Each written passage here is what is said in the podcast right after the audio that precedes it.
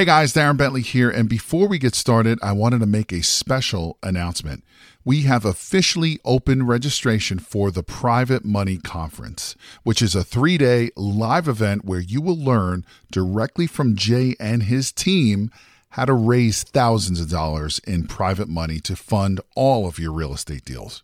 Now, in today's changing market, more and more people are losing out to other investors because most of those investors have the cash to fund these deals. Did you know that you are missing out on 87% of the real estate deals out there because you don't have access to private money? Sadly, most real estate investors don't even know this is the reason why they continue to lose deal after deal. And with everything that's happening in the market today, you absolutely need every advantage available to you. And having access to unlimited amounts of private money is your big advantage.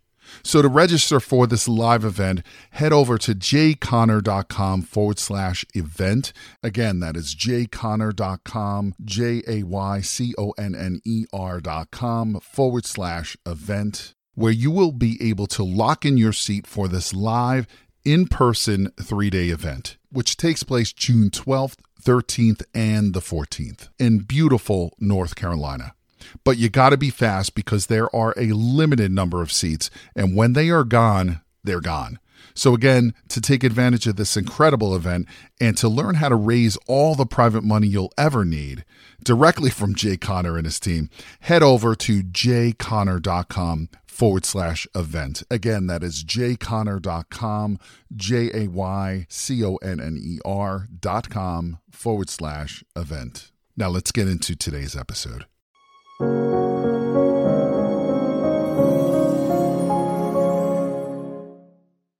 Of course, there's risk in anything that you know any of us do. Uh, in the single family house business, you know, if you're rehabbing a house, uh, there's always the risk of the unexpected that may come up.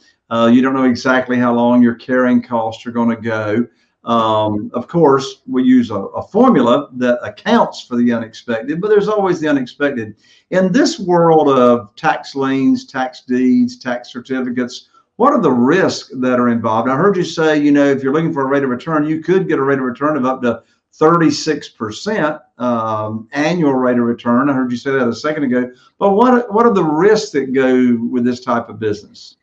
The biggest risk is not knowing the area that you're investing. So I put it this way a lot of people have heard historically through bad infomercials, YouTube, you know, we always get that bad information from new investors uh, that they heard from an uncle or somebody that is a guaranteed investment.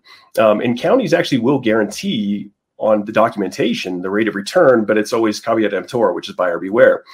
What that means is basically if you don't do your due diligence, just like any other type of real estate, you're going to get yourself in trouble massively. So where I've seen people go wrong many times is they just in their mind they're hearing that they get this great rate of return, 36%, 24%, and they think they can buy any lien and get that money. Well, the reality is if the county's not able to collect that money, they can't pay you. So you may have just thrown money away. And after a certain period of time, there's a statute of limitations on there where they drop off, you can lose your money. So you could buy a lien. Many times you'll see a tax lien on a property, residential, commercial property, that the lien is actually higher than the property's worth. And people will invest in it because they don't do their proper due diligence or homework, just like anything else.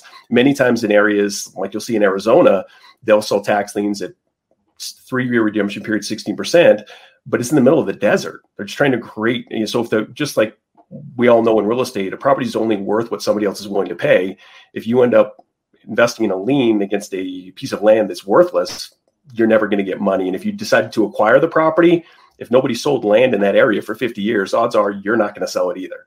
So that's where people tend to go wrong is not doing the proper due diligence. And it's difficult because each area has different laws, different rules, different regulations. So you may learn ex- incredibly well um, how to do it in one area and then jump to the next county and it's turned upside down. So it's just doing that proper due diligence. If you don't do that, you're just like any other type of real estate, you're going to bury yourself really quick.